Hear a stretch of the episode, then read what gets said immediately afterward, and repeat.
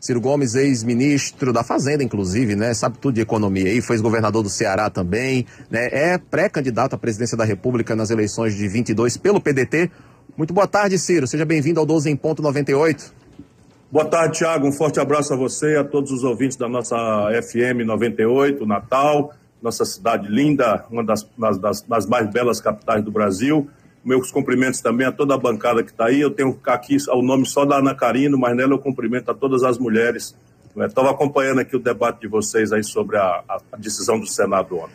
Ciro, eu já queria te perguntar sobre isso, né? Como é que você vê essa proposta, né, para estimular a geração de empregos, flexibilizando direitos de algumas categorias de trabalhadores? Foi colocada, por exemplo, a possibilidade de o recolhimento de FGTS de jovens ser reduzido temporariamente para estimular as empresas a contratarem pessoas entre 18 e 29 anos. Você acha que esse é um caminho inteligente para gerar emprego no Brasil?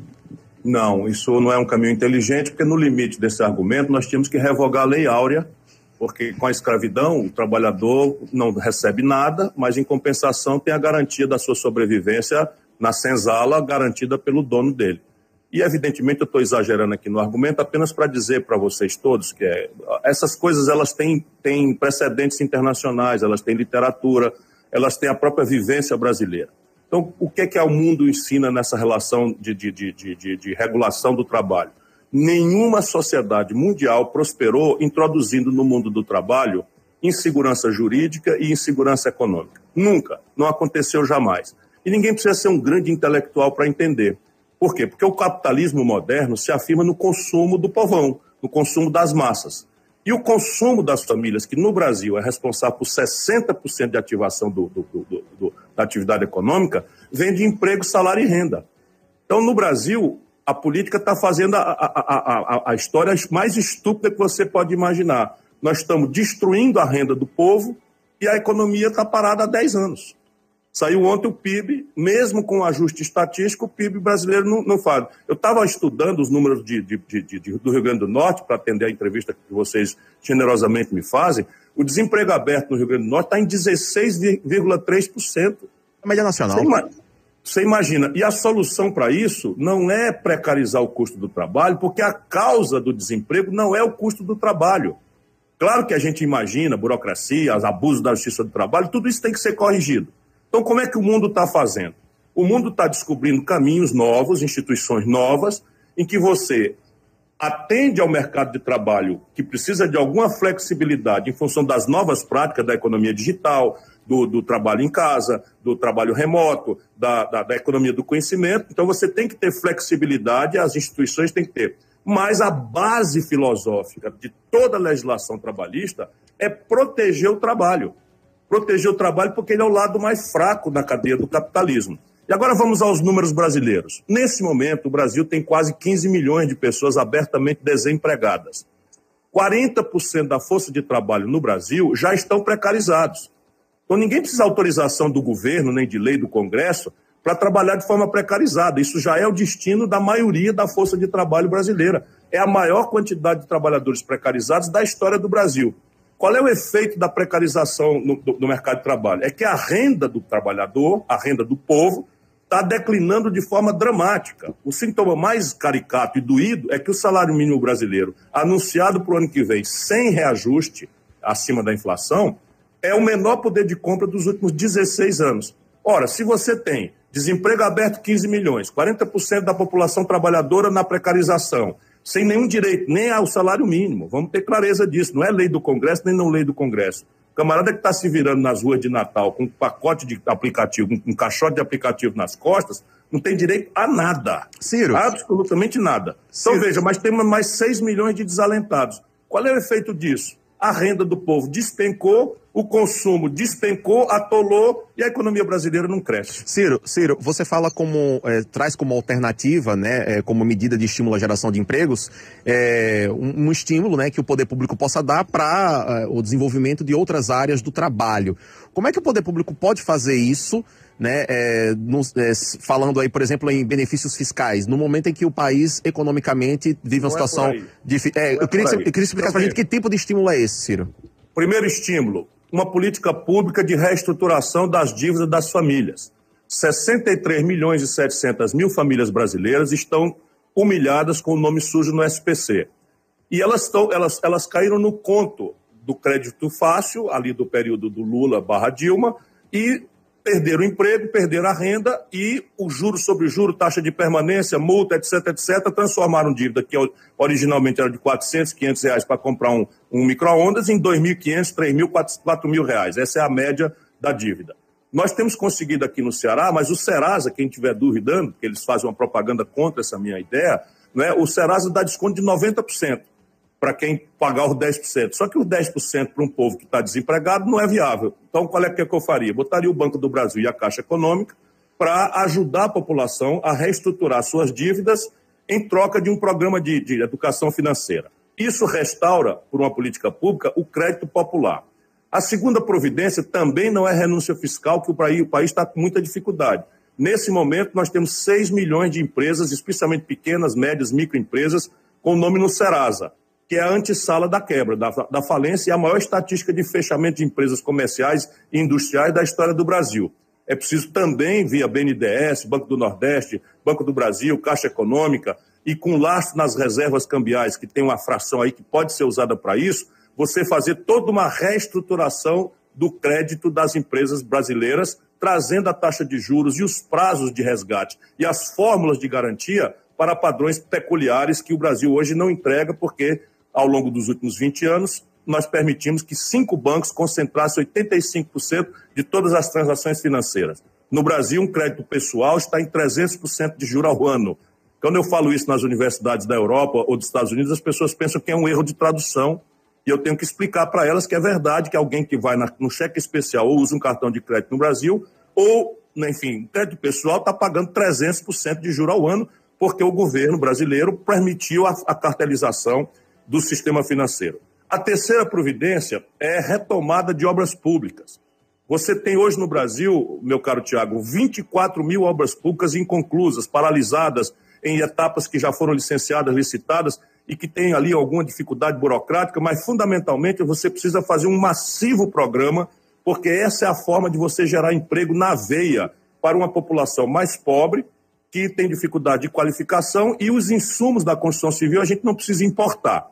O dinheiro pode vir 20% de corte nas renúncias fiscais, dá 70 bilhões de reais por ano, uma tributação muito parcimoniosa, com alíquota muito moderada, de 0,5% a 1,5% sobre os grandes patrimônios acima de 20 milhões de reais, uma, uma, uma, uma, uma tributação sobre lucros e dividendos empresariais, que eu já cobrei quando fui ministro da Fazenda e ajudei a fazer o Plano Real. Isso tudo dá algo ao redor de 200 bilhões de reais por ano que é dinheiro suficiente para você fazer a traquitana da economia voltar a girar, gerando empregos e, a, e, e aquecendo a economia, você poder então fazer uma reforma estrutural das questões das contas públicas brasileiras que estão absolutamente quebradas. E no médio prazo, o Brasil tem que voltar a se, a se preocupar com a sua indústria.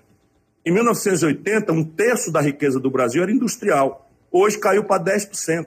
O país que mais destrói indústrias no mundo é o Brasil especialmente nós nordestinos, não podemos aceitar isso, porque a nossa agricultura de produzir milho e feijão espiando para o céu se São Pedro vai mandar chuva, é a razão maior da pobreza do semiárido, que é a maior bolsão de pobreza do Brasil. Nós precisamos diversificar o nosso perfil produtivo. Então, Natal aprendeu, está fazendo um turismo de alta linhagem, essa é uma saída. Serviços, mas o grande, a grande estrutural mudança que nós temos que fazer é retomar um caminho de industrialização. E as pistas estão dadas, o Complexo Industrial da Saúde. Perfeito. Estou falando muito aqui, mas é para dizer que tem solução. Você sabe que o Brasil está importando todos os insumos da vacina do estrangeiro. 80% dos remédios que o nosso povo toma vem do estrangeiro. As máscaras que nós estamos usando aí para nos proteger da Covid, da, de uma pandemia que não acabou ainda, vem da China. É uma vergonha isso. Ciro. Ciro, é, Ana não. Karina. É Ana? Falando, Oi, Ana, isso. bom dia. Boa muito, tarde. Desde já, muito obrigada né, pela disponibilidade do seu tempo e nos atender aqui. E, assim, é, o seu conhecimento técnico, sua inteligência, sua capacidade é, não é novidade né, para ninguém no Brasil. Agora. Obrigado. Agora, é, se coloca... vamos falar um pouquinho agora de política, principalmente de eleições 2022, né? O cenário ainda está muito aberto. As pesquisas têm mostrado aí, o ex-presidente Luiz, inclusive pesquisa mais recente agora, Poder Data, divulgada ontem, é, mostra aí o, o ex-presidente Lula liderando a corrida eleitoral para 2022 com 37% das intenções de voto e o atual presidente da República, Jair Bolsonaro, fica em segundo com 28%. É uma pesquisa divulgada ontem pelo Poder Data. E aí, né, fica aí um caminho muito aberto para o surgimento de uma terceira via, porque a boa parte do eleitorado, segundo essas pesquisas, ainda não tem, não sabem quem vai votar, né? Está aguardando aí a definição de um cenário. E o seu nome aparece aí em terceiro lugar com 8% né, das intenções de voto. Ou seja, nessa corrida, a terceira via ainda está muito aquém da capacidade de, de votos do que se espera né, para as eleições de 2022. O senhor acredita que ainda dá é, para reverter aí esse cenário ou a gente realmente vai ter uma polarização nas eleições de 2022? O senhor acha que quando a campanha começar, dá para subir e ultrapassar aí um desses dois candidatos? Todas as pesquisas que se realizaram nas eleições brasileiras, com 15, 14 meses de antecedência das eleições, nada mais revelaram do que o nível daquele momento de conhecimento, não de preferência dos eleitores. O Google, a internet, está aí para ajudar a gente a vir em socorro. Mas deixa eu explicar com, mais, com toda a humildade possível, não para dizer que não é dura a minha tarefa. A minha tarefa é muito difícil. Eu vou precisar muito que Deus ilumine a minha palavra, que guie a minha mão, para que eu possa ajudar o povo brasileiro a mudar, mudar o modelo econômico e mudar o modelo de governança política que estão destruindo o nosso tecido econômico, produtivo e criando a maior crise social. Está aí a caristia de volta pesada, e eu que ajudei a fazer o real lá atrás, vejo com muita angústia, não é? 32% de inflação nas tarifas públicas, no atacado, a gasolina saindo de qualquer razoabilidade, o gás de cozinha sendo usado uma vez por dia nas casas das famílias pobres, que cozinham tudo de uma vez só, para poder guardar, porque não tem condição mais de usar o gás de cozinha. Enfim, é um caos completo, sem se falar que nós estamos nos aproximando de 600 mil brasileiros mortos por uma doença que tinha prevenção pela vacina, que tinha prevenção pelos cuidados de isolamento social, se a gente não tivesse um governo absolutamente trágico e criminoso. Então, veja bem, quando o Bolsonaro se elegeu, ele se elegeu negando basicamente o colapso de corrupção e o colapso econômico que o PT produziu no Brasil. Isso, quem está nos ouvindo sabe. Nós no Nordeste não temos culpa disso. Aqui no Ceará o Bolsonaro não tinha ido nem para o segundo turno. Né? Aqui eu tirei o primeiro lugar, o Haddad tirou o segundo, o Bolsonaro tirou o terceiro lugar. E por culpa do Nordeste não é. Mas lá para baixo a gente precisa entender isso com muita humildade. Em São Paulo, no Rio, em Minas Gerais, no Sul, no Norte, no Centro-Oeste do Brasil, onde está 70% do eleitorado, quase sete de cada dez eleitores votaram no Bolsonaro. E não votaram no Bolsonaro porque o Bolsonaro tinha um grande plano de governo. Não votaram no Bolsonaro porque o Bolsonaro tinha uma obra importante lá para trás. Nada.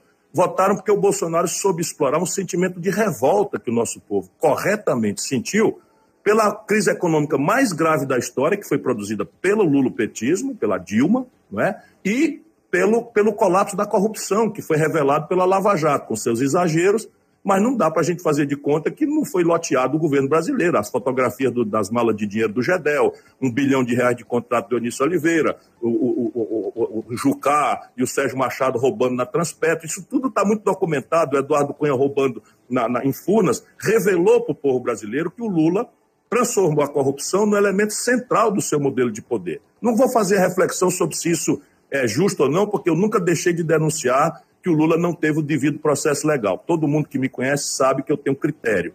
Mas eu quero discutir o futuro do Brasil. Então, repare, o Bolsonaro, ao fazer a promessa de moralizar e de restaurar a dinâmica econômica brasileira, mentiu. E enganou 70% do povo brasileiro, lá para o sul, especialmente para o sudeste, etc., onde está a maioria esmagadora do eleitorado. O que, que acontece? Na medida em que ele se desmoraliza, tirou 58 milhões de votos, agora frequenta a faixa de 25, 24 milhões de votos, menos da metade, e se desmoralizando mais, o que, que acontece no Brasil? A esmagadora maioria das pessoas que se decepcionou com o Bolsonaro quer se livrar do Bolsonaro. E aí quem é o mais conhecido? O Lula, evidentemente, foi presidente, elegeu a Dilma, enfim, está é, aí na estrada brasileira, candidato em todas as eleições desde 89 até aqui, e o Lula, então, né, tem devolvido o seu direito de participar da eleição por um protocolo formal. Não é que o Lula foi absolvido como ele está mentindo. Infelizmente, a gente tem que dizer isso. O Lula está dizendo que foi absolvido, que foi inocentado, mas é mentira. O que o Supremo Tribunal fez foi dizer não era o juiz de Curitiba o juiz que devia julgar o Lula. Quem devia julgar era o juiz do Brasília. Então, apaga tudo que foi feito e começa tudo de novo. Ora, vai começar tudo de novo. Já houve a denúncia de novo, a juíza recusou, o Ministério Público já recorreu, e, basicamente, nós estamos chamando o povo para decidir entre Chico e Manel, sem a discussão que importa para o povo. Um povo que está desempregado, assustado, sem renda, humilhado no SPC, etc. Então, as pesquisas que custam um milhão de reais, você sabia, Ana? Uma pesquisa custa, no Brasil, esse país gigante, um milhão de reais para fazer. Quem é que está pagando essas pesquisas? Nossa, a quem isso... interessa? Isso a quem eu, eu é que não sou, entendeu? Então, repare, não estou brigando com a pesquisa. A pesquisa tende a revelar a fotografia do momento. Mas o povo não tem ainda a menor centralidade que tenha, terá eleições no ano que vem, nem de quem são os candidatos.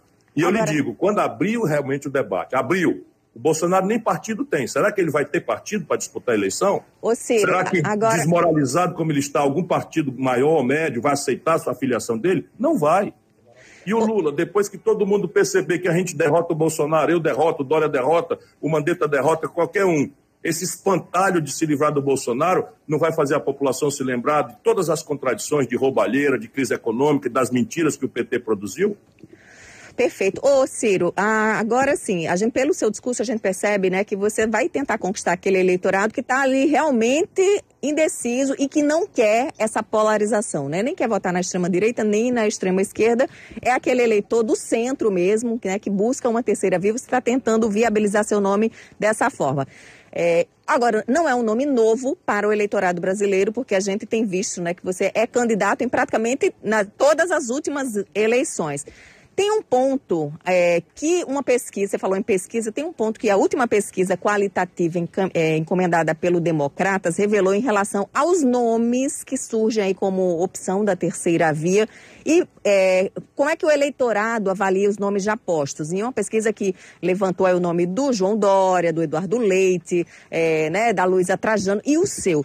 Um dos, nessa pesquisa qualitativa, o eleitor ele disse o seguinte, que reconhece né, sua capacidade, sua inteligência, enfim, mas tem pontos né, né do, do, da sua personalidade, da sua característica, que o eleitor não, não concorda. Por exemplo, o eleitor diz que o senhor é descontrolado, explosivo, seria o Bolsonaro de esquerda, né, porque tem esse jeito mais explosivo de ser, é, que teria lavado as mãos no segundo turno das últimas eleições, não teria equilíbrio emocional. O senhor concorda que essa parte assim do, do, explosivo pode atrapalhar essa sua trajetória, essa sua tentativa de chegar à presidência da República?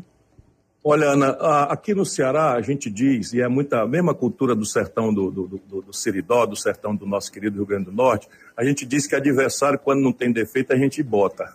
Então, repare, eu, eu sou uma pessoa que estou na estrada há muitos anos. Eu tenho 40 anos de vida pública. Nunca respondi por nenhuma acusação de corrupção na vida. Eu não caí de paraquedas, eu tenho uma obra. Eu fui deputado estadual, eu fui prefeito mais melhor avaliado do Brasil, governando a quinta cidade brasileira. Eu fui governador do oitavo estado brasileiro, o estado do Ceará, vizinho aí, todo mundo do Rio Grande do Norte sabe, não é? Da, da, da, pelo menos mais, mais de, os, os, da fronteira, o trabalho. Eu fui ao plenário das Nações Unidas receber o Prêmio Mundial de Combate à Mortalidade Infantil. Eu ajudei a fazer o Plano Real, fui mais jovem ministro da Fazenda da história do Brasil. Não é? Entreguei o país crescendo, com o menor desemprego da história, com as contas públicas organizadas. Eu não tenho um dia de desequilíbrio nas contas do governo. Pelo contrário, tirei a dívida, paguei a dívida do Ceará com 15 a 20 anos de antecedência. Isso que vocês sofrem, sofreram aí no Rio Grande do Norte, de atraso de funcionário, faz 30 anos que ninguém ouve falar nisso aqui no Ceará. Tudo isso é uma realização minha que me antecede. Esse é o meu currículo. Como é que alguém que tem esse currículo pode caber nessa imagem que o adversário, não podendo dizer que eu sou ladrão, não podendo dizer que eu sou incompetente não é? e, e que eu não tenho preparo, eles vão dizer isso. Por quê? Porque eu não posso dormir sossegado, sabe, sabendo que tem 15 milhões de, de, de, de, de, de pessoas passando fome nesse momento que nós estamos conversando. Sabe, no país que é o maior produtor de comida do mundo. Eu não posso concordar que uma dona de casa não tenha dinheiro para pagar a energia e estão cortando a energia do povo brasileiro. Não posso ficar calado. Eu denuncio isso com toda clareza, digo os números, digo os nomes, digo quem são os sanguessugas do Brasil, e eles então tentam me desqualificar com isso. Então a ideia de bater no carteiro para você não ler a carta. Faz parte da vida. Quem está na chuva é para se molhar, não tem problema nenhum eu não saberia como responder uma acusação de corrupção, que o Bolsonaro não tem como responder. É, agora, eu sou equilibrado, eu sou sério, eu, eu, tenho experiência pública, nunca falhei na minha vida pública, nenhuma vez para ferir um interesse de um, pobre, de um pobre. Pergunta ao povo. Ciro. Eu saí pela porta da frente de todas as missões que eu recebi. Ciro, eu, eu, queria te perguntar ainda sobre o desafio de se consolidar como uma, uma, uma figura política que simbolize né, é, essa terceira via, né, essa alternativa a Lula e a Bolsonaro. Tiago, é... deixa eu dizer para você, eu não aceito, inclusive, essa, essa, essa história preguiçosa da imprensa de São Paulo. Não existe terceira via no Brasil. Você tem no Brasil basicamente um modelo econômico que é o mesmo do Fernando Henrique para cá, muda só a performaria, câmbio flutuante, Sim. meta de inflação, superávit primária, agora agravada com teto de gastos, e você tem o mesmo modelo de governança política, que derrubou o Collor, que destruiu a, a imagem nacional do PSDB, que levou o Lula para a cadeia, que derrubou a Dilma, Perfeito, Ciro, que está desmoralizando Ciro, o Bolsonaro. Você fala... Como é que é a terceira via? Eu, nós precisamos oferecer ao Brasil uma alternativa de modelo econômico Perfeito. de modelo de, de vamos governança tratar, política. Vamos tratar então como alternativa. Você fala de dois modelos, então, que estão postos aí, você tenta se colocar como alternativa a esses dois modelos que estão postos aí. Eu lhe pergunto, não falta também, não tem aí um problema até de identidade e de o eleitor se identificar é, com esse projeto que você é, quer, quer representar? Eu pergunto isso porque é, dentro da construção desse projeto que se convencionou chamar de terceira via, existe aí muita diversidade e também é, muita gente heterogênea aí conversando. É, a gente tem notícias da, que vem da imprensa nacional de que o senhor conversou já em vários momentos com figuras do PSDB, com João Dória, com até o próprio João Amoedo. Em outros momentos, o, o Sérgio Moro foi colocado como uma possibilidade também de aglutinação nesse grupo. Luciano Huck, em outro momento. O próprio ex-ministro da Saúde, Luiz Henrique Mandetta. Enfim, é muito heterogêneo esse grupo. Isso não traz, não, não, fica, não fica ruim e complicado, Ciro, até de é, é, é, colocar, de, de, definir uma identidade. Que, que terceira via é essa, né? Que projeto é esse que comporta gente tão heterogênea dentro? Olha, não estou falando de identidade. as viúvas do Bolsonaro, não tem nada a ver com isso, sabe? A gente não pode confundir as viúvas do Bolsonaro. O Sérgio Moro, francamente, eu não sento numa mesa com o Sérgio Moro para nada. O Sérgio Moro é um dos grandes canalhas que essa república produziu. E eu sei o que eu estou dizendo. E eu avisei lá atrás: o Sérgio Moro, a pretexto de perseguição ao Lula, está produzindo nulidades. Ele vai acabar dando um certificado de inocente a quem não tem nada de inocente. O Sérgio Moro sabe, o brasileiro precisa saber: o Sérgio Moro trabalha hoje com empresa americana que administra a massa falida da, da empresa Norberto Odebrecht, que ele quebrou. Então, entendeu aí, brasileiro, meu irmão Potiguai, que está nos acompanhando aí pela internet e em outros lugares do, do, do mundo? O Sérgio Moro, como juiz, condenou um político e depois foi ser ministro do outro político que ganhou a eleição, porque aquele político que ele condenou não podia mais participar da eleição. Isto é um bandido. E aí no Brasil a gente tem essas coisas. Então não vou me confundir com essa gente, eu estou fora, eu tenho uma história, eu volto a dizer. Agora deixa eu, deixa eu explicar. O Brasil está muito perdido, muito perdido. Todos esses nomes que você citou, eu posso conversar com todo mundo, porque eu não sou candidato a imperador do Brasil. Então eu vou ter que conversar com todo mundo. Eu converso com Lula. Com Bolsonaro, eu acho que não tem mais conversa e tem. Mas eu acabei de ajudar o Bolsonaro criando por um projeto de lei que eu, eu, eu elaborei, foi apresentado pelo meu braço direito na, na, no meu programa econômico, que é o Mauro Benevides Filho, e nós arrumamos um crédito de 170 bilhões de boa-fé para o Bolsonaro pagar o auxílio, auxílio emergencial de 600 reais, até o nosso povo estar tá com 80% coberto de vacina. Só que o Bolsonaro pegou esse dinheiro que nós produzimos para ele com a minha vivência, com a minha experiência de ex-governador, ex-ministro, e botou no saco sem fundo da dívida, deu, passou o calote no, na, na, na, no auxílio emergencial do nosso povo. Então, eu sou, eu sou um político que procuro colaborar, ajudar. Minha crítica sempre vem acompanhada de números, de, de possibilidade de pedir à população para conferir e tal. Então, eu vou conversar com todo mundo. Mas se você reparar, o traço em comum de todos esses nomes que você falou e que a imprensa preguiçosamente de São Paulo chama de terceira via, são viúvas do Bolsonaro. Não é o meu caso. Não é o meu caso. Percebe? Eu estou noutra. Eu, eu, eu, já fui contra o PT e já fui contra o Bolsonaro na eleição passada. Eu tenho moral, tenho coerência nisso. É evidente que acontece o segundo turno. Para um democrata como eu, você tem que declarar o voto. Eu declarei voto no Haddad, mas não quis mais participar da campanha. Por quê? Porque eu não quero mais andar com quadrilha, percebe? Não, não quero mais, nunca mais na vida. Ciro, é, o nosso convidado Daniel Souza está aqui na bancada com a gente, quer fazer um questionamento para você. A gente já está caminhando para o final da entrevista, mas Daniel quer fazer uma pergunta para você. Fala, Ciro, tudo bom? É, Fala, Daniel. É, o seguinte, um, em uma entrevista que houve entre José Disseu e Abu Janra, né, o jornalista Abu Janra, ele falou, ele fez uma pergunta como é que a esquerda previa, né, como é que ela é, previa que iria ganhar toda a América Latina, iria ter presidentes em toda a América Latina, né? Aí o, o José Disseu falou que previa quando criou o Foro de São Paulo, né? Na década de 90. E disse que entre aqueles que participavam lá, você foi o único que não tinha ascendido ao poder é, depois da criação do Foro. E você vem pontuando aqui diferenças com Lula, com outros é, atores do cenário aí, mas na questão ideológica parece que você é muito semelhante a eles, até pela sua origem, né? É, por exemplo, o João Santana é seu atual é, é, pessoa que trabalha com a sua publicidade. A gente viu recentemente é, algumas campanhas publicitárias suas em relação à Bíblia, por exemplo, e a Constituição sendo colocada lado a lado, enfim. Eu quero te perguntar qual de fato é a tua influência junto ao Foro de São Paulo, tu pudesse responder isso aqui, porque ficou muito Nenhuma. discutido na campanha do ano, é, do ano passado. Nenhuma ficou muito é, discutido na campanha 2018, no entanto, é, você talvez não, não, explicou muito bem, as pessoas ainda relacionam seu nome ao Foro de São Paulo por causa de José do Seu. Ô meu irmão, Daniel, tu acha que quantos brasileiros do povo sabem que diabo é Foro de São Paulo? Vamos noutra, isso daí é fake news dos bolsonaristas boçais que volta a dizer, não podendo me chamar de corrupto, como eu chamo o Bolsonaro de corrupto e ele não me processa, porque eu tenho todos os documentos, ou o Lula, que eu posso chamar de o Lula-petismo de corrupto, porque também sei bastante bem e tem denúncias publicadas na época, eles vão me chamar de qualquer coisa. Essa entrevista do Zé Disseu não tem nada a ver com o Fórum de São Paulo. Essa entrevista do Zé Disseu é sobre um grupo que eu ajudei a criar e que era reunindo políticos e intelectuais de centro-esquerda de toda a América Latina. Então, isso daí foi criado a partir de um livro que eu escrevi junto com o professor Roberto Magabeira Unger, a primeira reunião aconteceu no México, a segunda reunião aconteceu na Costa Rica, a terceira reunião aconteceu em Valparaíso, no Chile, a terceira reunião aconteceu em Buenos Aires e, na verdade, nós nunca nos reunimos em São Paulo.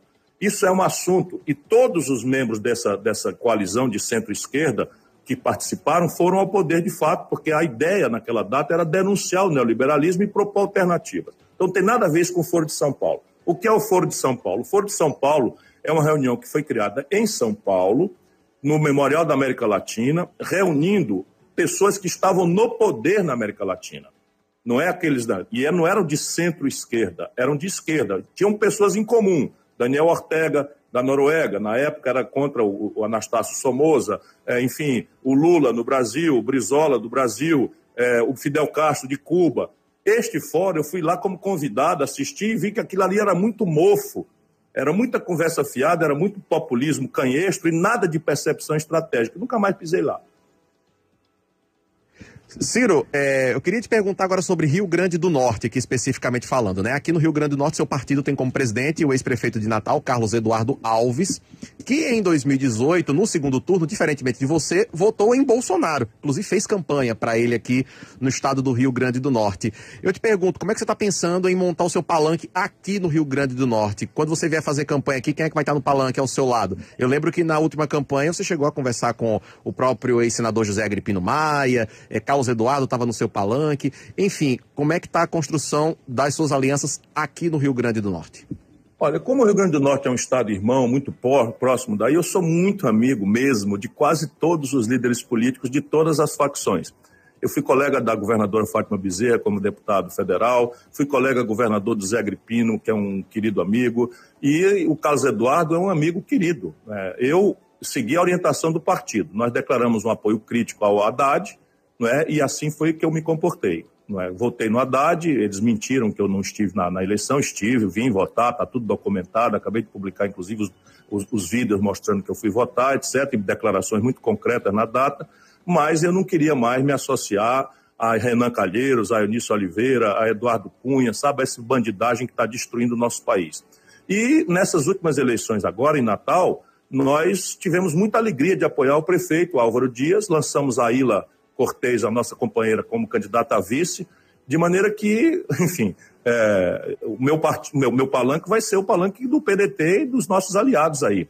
Agora, é natural que a gente tenha um pouquinho de paciência, porque uma eleição geral no Brasil, num, num país que tem 36 partidos políticos, 32 dos quais com representação na Câmara Federal, é quase impossível, como a grande mídia de São Paulo deseja fazer, demonstrar coerência de uma aliança nacional com a, com a sua irradiação nos estados. Nunca aconteceu na história brasileira, portanto é preciso ter paciência. Aqui mesmo no Ceará, veja, o governador do estado é do PT, com meu apoio, a vice é do PDT, não é? E, e, faz, e é o melhor, na minha opinião, sem desmerecer ninguém, o melhor governador do Brasil. E a nossa aliança está firme e forte aqui. Então, como é que faz? Paciência, né? A gente vai tangendo as coisas, porque a responsabilidade com o Brasil não pode passar por cima da responsabilidade com o Ceará.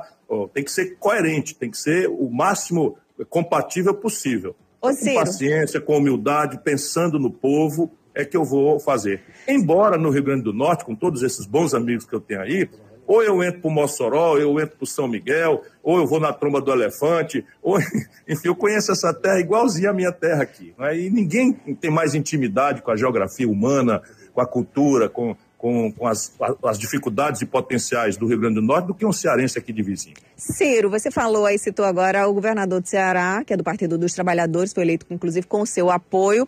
E agora eu vou lhe perguntar o seguinte: o ex-presidente Lula já está numa caravana pré-campanha aqui pelo Nordeste. E esteve recentemente aí no Ceará, né? Inclusive foi hospedado, hospedado pelo governador do Ceará, que fechou uma praia, né, exclusiva para o ex-presidente Lula tomar banho lá com a namorada Janja, enfim. Aí no Ceará, vai dar Ciro Gomes ou Lula nas próximas eleições? Olha, eu não sei, porque sempre tenho muita humildade de começar o trabalho procurando mostrar para as pessoas o que eu penso. O que eu posso lhe dizer é do passado. Eu nunca perdi uma eleição no, na minha terra, nunca, nenhuma. Para a presidência da República em 98, você disse que eu estive em todas, eu estive em três. Em 98, eu fui candidato contra o Lula e contra a reeleição do Fernando Henrique, ganhei no Ceará do todo-poderoso Fernando Henrique, que não compareceu a nenhum debate, nem a mídia convocou debate. Depois, em 2002, eu fui candidato contra o Lula, na onda mais forte do Lula, ganhei no Ceará. Agora, em 2018, o Lula mentindo que era candidato, a gente sabia que ele estava mentindo, trocou de última hora pelo, pelo Haddad, eu ganhei no Ceará. Né? Aqui, volto a dizer, o Bolsonaro foi terceiro lugar.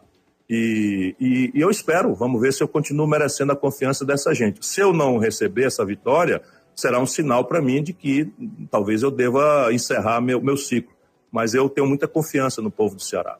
Perfeito, Ciro Gomes. São 13 horas, o tempo que a gente combinou acabou de encerrar, mas se você permite, Cristiano Medeiros, nosso convidado, está Gosto ávido. Ordens, com o maior prazer. Está ávido aqui para fazer uma pergunta para você. É eu estou às suas ordens, não estou nem com nem a necessidade de cortar o tempo, não. Olha aí, perfeito. Ciro, é... você fez algumas críticas aí às pesquisas, eu até compartilho algumas delas, e a gente está vendo aí um 7 de setembro se encaminhar para ser um maior movimento, um dos maiores movimentos, pelo menos, se eu posso dizer assim, é, populares, é a maior manifestação popular do país. É, e isso aí vai totalmente em contra ao que as pesquisas falam em termos de apoio e rejeição do presidente, podemos dizer assim. Eu fico perguntando, dentro de todas essas críticas, diante, das pesquisas atuais feitas, que até algumas coisas você pontuou, se 7 de setembro se confirmar como a maior manifestação de massa popular do país, a gente pode fechar os institutos de pesquisa? Não, a gente precisa. Eu não estou criticando pesquisa. Ninguém critica a máquina de fotografia se a fotografia sai de um jeito ou de outro, depende muito da luz, depende muito da hora da fotografia, depende do foco, depende de uma série de coisas. Mal comparando, a vida política é filme, não é fotografia. Então a fotografia do momento é muito alterada, foco, luz, etc. Vamos lá. Se você reparar, Lula e Bolsonaro estão em todas as listas. Aí eu estou em todas as listas. Mas daí para frente eles ficam trocando botam, botam o Luciano Huck, botam Moro, não tira Moro, bota Luciano Huck, tira Mandetta, bota não sei quem. Isso tudo altera muito. Você imagina a cabeça de uma população brasileira machucada como está pela vida real, de não poder pagar as contas, de estar humilhado no SPC, com a conta do aluguel, tendo que optar se come ou se paga energia. Enfim, isso é que é o, é o sentimento do povo. Aí vem um pesquisador e diz assim: vai ter eleição em 2022, escolha aqui quem é o candidato que você acha que deve ter. A tendência natural da pessoa é se explicitar entre os mais conhecidos, que não é igual hoje. Porque o presidente está todo dia da presidente da República está todo dia na televisão, ainda que seja falando mal, etc., está lá na televisão. O ex-presidente da República também está lá na televisão, toda hora o Lula dá um espio, tira uma fotografia com a noiva, vira notícia e tal, diferente dos outros. Estamos gramando aí uma entrevista generosa da Rádio FM de Natal para poder ter uma condição de falar. Nenhuma queixa. Depois uma suspeição, só uma suspeiçãozinha uma pesquisa no Brasil, por telefone, a mais barata custa 600 mil reais.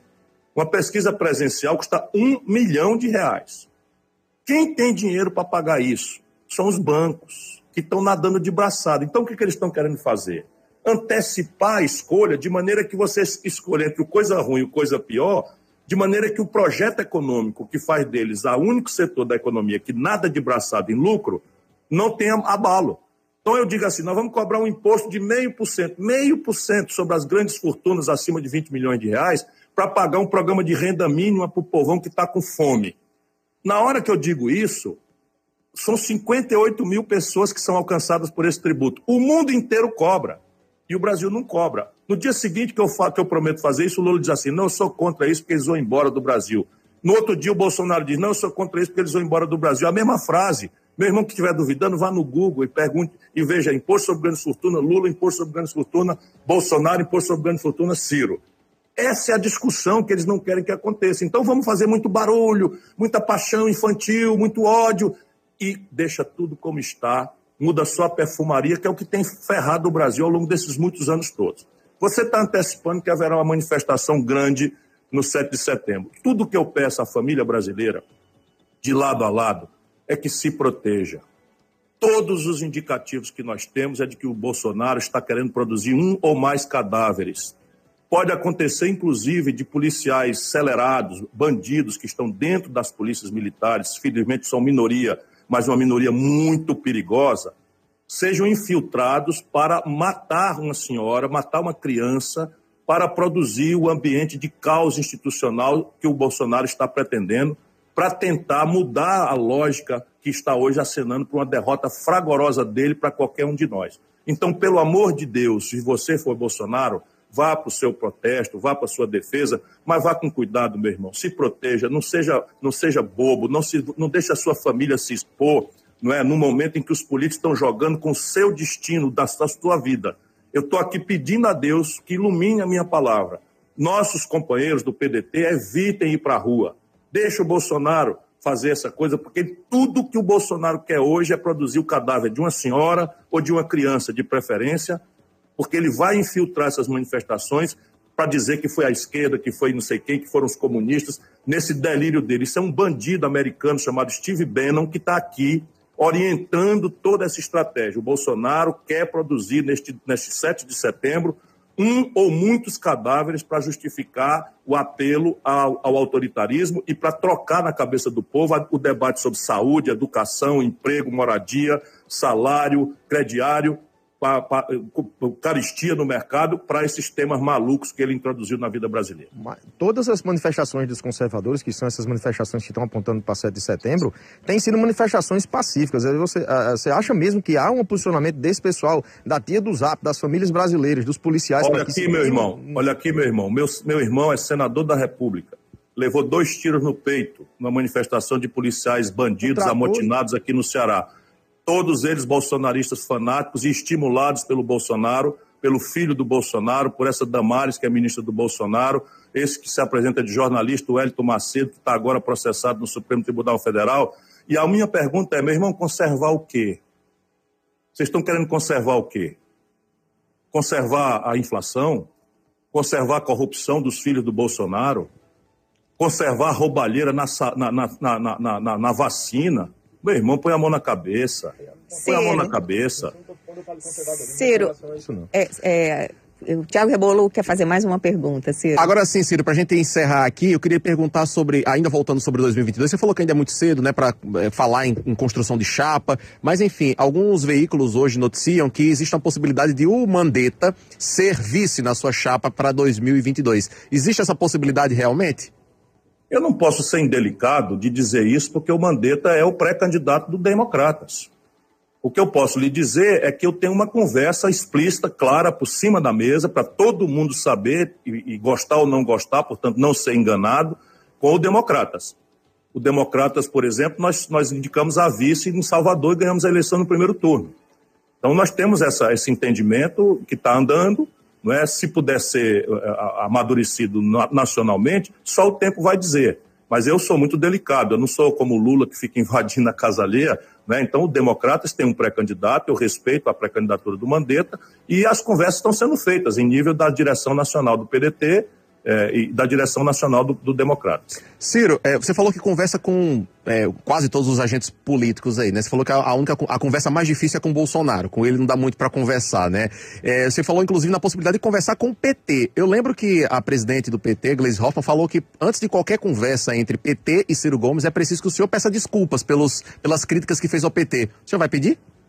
O PT, essa, não, não, o PT todo, vamos respeitar, porque o PT são diversas pessoas que eu tenho muito carinho e muito respeito. Mas o PT que a Gleisi Hoffmann é, representa virou uma organização criminosa.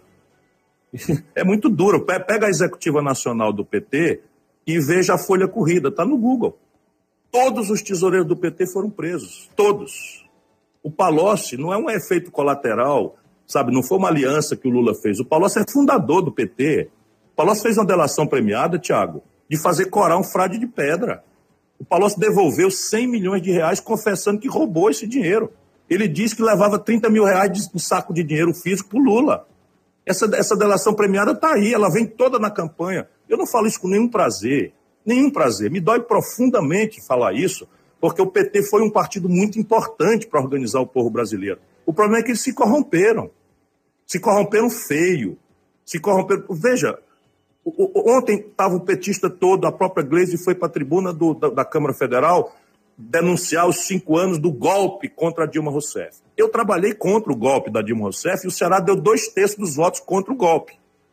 Se houve um golpe, como eles falam, de fato eu também acredito que houve, quem praticou o golpe foi o Senado Federal que decretou o impeachment. Confere?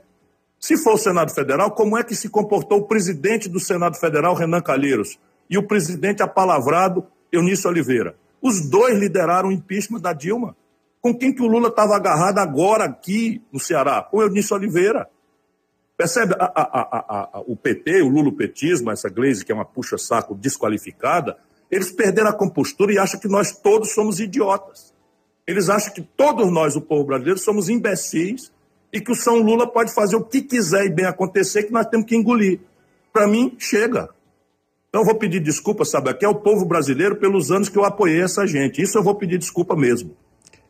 Ciro Gomes, ex-ministro, ex-governador do Ceará, pré-candidato à presidência da República pelo PDT em 2022. Eu quero agradecer, Ciro, imensamente pelo seu tempo disponibilidade de conversar conosco aqui na 98 FM Natal. Dizer que a repercussão da entrevista está excelente, viu? O público tá, a audiência está grande aqui na 98 FM. Já quero convidá-lo para retornar aqui à 98 FM e quando estiver em Natal, conhecer aqui os nossos estúdios. Muito obrigado, Ciro. O maior prazer, estou com muita saudade de dar um abraço físico em vocês todos, irmãos queridos potiguares, gente querida de Natal, que para mim, depois de Fortaleza, é a cidade onde eu me sinto mais em casa. O Dória, o Dória, Ciro, quando deu entrevista aqui semana passada, 98 FM, ele disse que viria a Natal e viria com a sunga apertada dele. Então prepara a sunga para vir para Natal curtir nossas praias também.